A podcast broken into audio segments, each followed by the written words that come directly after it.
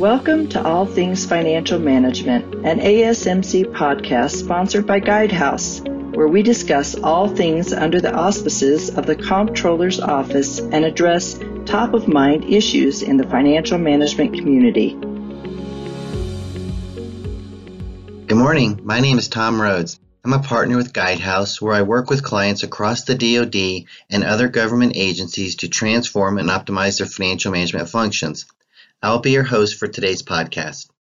For those of you who may be new to this podcast series, let me take just a moment to provide some background on the American Society of Military Comptrollers. The American Society of Military Comptrollers, or ASMC, is the nonprofit educational and professional organization for individuals, military, civilian, corporate, or retired, involved or interested in the field of defense financial management ASMC promotes the education and training of its members and supports the development and advancement of the profession of defense financial management. The Society provides membership, education and professional development, and certification programs to keep members and the overall financial management community abreast of current issues and encourages the exchange of information, techniques, and approaches. And with that, I'd like to introduce our guest today, Ms. Riesbeck. Ms. Riesbeck serves as the Director, Human Capital and Resource Management, Office of the Undersecretary of Defense Comptroller, and DoD Functional Community Manager for approximately 54,000 DoD financial management civilians and military. She is responsible for the DoD FM workforce strategy and the DoD financial management certification program. She is the senior administrative official for OUSDC with oversight of management and administrative functions including resource management, budgets, contracts, facilities, personnel, security, and correspondence. Most recently, Ms. Riesbeck served as the director of the Administrators Action Group for the Transportation Security Administration, where she led a futures team directly supporting the TSA administrator by anticipating challenges and opportunities, analyzing issues, encouraging innovative thinking, and advancing the TSA Administrator's vision. Ms. Riesbeck has more than 18 years in federal service focused on homeland and national security, international affairs, and science and technology policy. Ms. Riesbeck holds a JD with a concentration in national security law and policy from George Mason University, a MA in national security and strategic studies from the U.S. Naval War College and a BA in Public Policy with a concentration in Science and Technology Policy from the University of North Carolina at Chapel Hill. Ms. Riesbeck, thanks for being with us this morning. Thank you for having me. Would you mind taking a moment and just sharing with us your journey and what brought you to your current role as the Director of Human Capital and Resource Management within OSD? Yes, thank you. Well, let me uh, start by saying I grew up in a military family. I had two grandfathers that both served in the Army during World War II, and my dad was a served in the Marine Corps down in Eastern North Carolina. And some of my earliest memories were of him serving.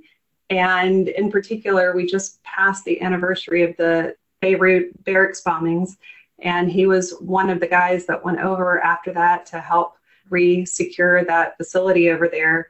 And those were really some of my formative memories of what it meant to serve the country and be a part of the military. Growing up in Eastern North Carolina, I was really used to the sound of freedom, and you'd see the big signs going down to the beach when you're in high school. So I knew from a very early age that service was something that was very important to me. And I would, at some point, try to serve the country in some way. So, shortly after 9 11, I joined the federal service. My first job was with the Nuclear Regulatory Commission, and I was the IAEA, International Atomic Energy Agency, desk officer, and where I got to see and work firsthand with the intersection of nuclear safety and nuclear security missions. From there, when the Department of Homeland Security was stood up, I made the jump and went over because it was a brand new mission. It was very important. 9 11 was seared in everybody's mind at that point, and there was a common goal across the nation of securing our way of life against terrorism. So, moving over to DHS, my first job was with the Science and Technology Directorate, where I had the opportunity to negotiate some bilateral and multilateral science and technology cooperation agreements, looking at how we can use science and tech to secure our nation. When Katrina hit, I volunteered and went down to serve in the response functions for Katrina. And that's where I met a bunch of really cool Coasties, US Coast Guard members. And shortly after Katrina, I ended up making the jump over to the US Coast Guard, where I served with Admiral Allen for a number of years, and then in a bunch of different positions, including state, local, tribal engagements at the Coast Guard. I next moved over to what was at the time the National Protection Programs Directorate, NPPD, at the Department of Homeland Security, and their focus was on cyber and critical infrastructure protection. This is now the agency known as CISA. Then, most recently, transferred over to TSA, where I got to work transportation security challenges across the federal space. So, this past year is really when I made the jump over to the Department of Defense. And I joined the comptroller's team last September. It's a great team. And in this role, I get to lead the financial management community across the Department of Defense.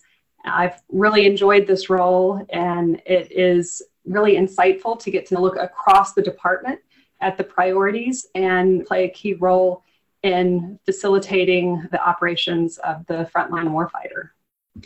Thank you for sharing that, Ms. Riesbeck. It's really neat how a lot of us are impacted by mentors or role models or parents in our formative years and how that comes into play later on in life. And for your decision after 9 11 to join federal service, I want to thank you for your service. And in your current role, can you share with us a little bit about the FM community? Who makes up the FM community within DoD and what kind of challenges they face?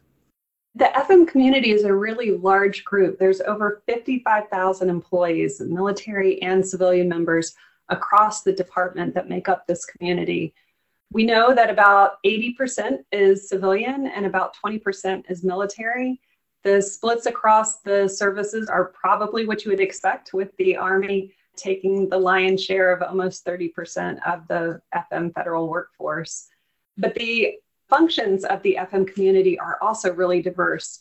We have over 12 different categories or codes series for the FM community. It ranges from everything from financial clerical and assistance to civilian pay, vouchers, budget analysis, and accounting and auditing, just to name a few. But we also know that there's a lot of functions in other job series that also include FM skills. So it's important that we recognize the workforce across the full department and those positions that people play. What's also interesting is the function that the FM community plays for the warfighter. DoD is a really large and complex organization, and when you look across the number of employees. I think DoD has over 3 million civilian and military members stationed around the world. This is larger than populations for nearly 100 countries around the globe. So we are larger than most small countries here at DoD. We also know that we have presence in 40 countries around the world, all 50 states and seven territories. We're working in air, land, sea, cyber, and now space. That's a lot of domains. And when you look at the amount of assets that we have to take care of for the department, we're talking about over $700 billion in discretionary appropriations and more than 603,000 buildings and structures that range from everything from runways and training facilities to medical facilities, housing, and industrial complexes. So, this is a really large variety of functions that the FM community has to serve on a daily basis to ensure that our warfighters are able to do their job it's amazing when you talk about the size and scale of the Department of Defense. And I doubt there's too many organizations that have approximately 54,000 accountants that work for them. It just creates an amazing challenge when there's that size and scale of an organization and the FM workforce that you're leading. How have the FM roles and responsibilities changed over time? That's a great question. If you look at where this comptroller is trying to head, we're really looking at the roles of the FM community coming out of those maybe back offices where we're doing the number crunching and really to the decision tables. So there's a role for the FM community as a strategic advisor, again, for the warfighters and the decision makers, the secretary and the DepSec. So really being at the table to help inform those tough decisions that they have to make. And I think what this means for the FM community is that we need to, as a whole, become smarter on how we make data driven decisions and provide insight to help leadership in those challenging times to make those educated decisions. So it sounds like for the FM workforce into the future, they're going to be more strategic advisors and provide data and information that allow decision makers have better insights. In order to do that, what skills will the FM workforce need to be successful in that environment? So we know that future trends in the FM community will focus on data analytics you can see a lot of the work that we're doing within the department with Advana of being able to pull in information from across the department and help it make sense and inform our decisions. We're also seeing a lot of robotics process automation or RPA, as well as AI and machine learning to help the FM community do their job better. We also see changes in terms of customer services and expectations and this is a direct impact from the pandemic where we've had to progress faster in the pandemic because we've moved to this virtual environment. And so we've had to find ways to work smarter and more dispersed. And we've had to make decisions quicker. So workers now know that we can do that, that we can be more agile, that we can look for new ways and innovate quicker. I think going into the future, they're going to continue to expect that. So in the future, I think the FM workforce is going to need to be much more kind of data savvy, and we're going to look to be more innovative and agile as we implement new procedures and new tools to be able to do what we do best. So within the FM community, it's really important that we continue to promote a culture of learning across the board. And part of this is making sure that we have the resources available. But another piece is making sure that we can bring the community together to have important conversations and to really challenge each other. And so we've done that through a number of new activities this past year. For example, we started a brown bag series, a virtual training series that we've recently relabeled the FM Vision Exchange. And this is an opportunity for folks to come into a virtual environment, learn something new about either a competency or hopefully in the future, we're going to have more conversations around current events within the department around FM and really have people have a forum that they can talk about and ask questions about what's going on and why and get folks from all the way across the department so it's not just within a service We've also started hosting more forums like the succession planning forum that we hosted last month to really encourage folks to have conversations about specific topics on growing the community. In this case, making sure that we have plans for talent management across the FM community in place and sharing best practices so that the offices can institute those within their own organizations. We also have the FM Awards program to recognize key talent in our organization and really celebrate the accomplishments of the FM community. So, really promoting that learning culture and giving folks an outlet to have these conversations will help us move forward as an organization. It's interesting that for the FM community, they're going to need to be, as you mentioned, data savvy and probably have an understanding of RPA and AI and machine learning. How is your organization working to arm the workforce to be successful with these new skills? So that's a great question. In the next couple of months, you should see the comptroller will be publishing the DoD FM strategy. And in that, we're going to be looking at a couple of key priorities that will focus around empowering those data driven decisions and making sure that the workforce has the tools that they need. So, this includes making sure that we have the platforms and the applications that allow us to make these decisions and share this information across the department to help inform those decisions.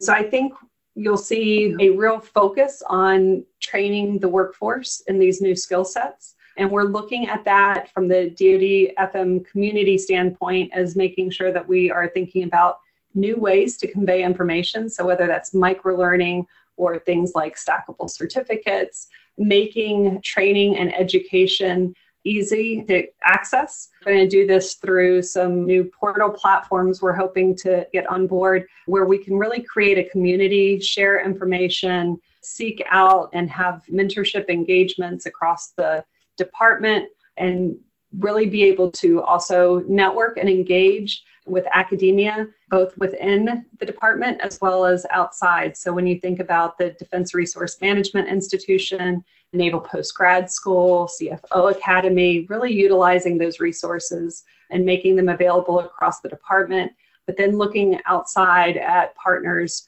in private sector and academia to bring in the best practices because I think one of the key things with the Department of Defense and the size of our workforce is we really have to be a leader in the FM space, really be a thought leader and bring in the best and the brightest to do this work. I also think that you will see the comptroller focused on the actual tools to help folks improve the way that they do work, and that we'll, we'll see some initiatives for modernizing some of our platforms over the next couple of years.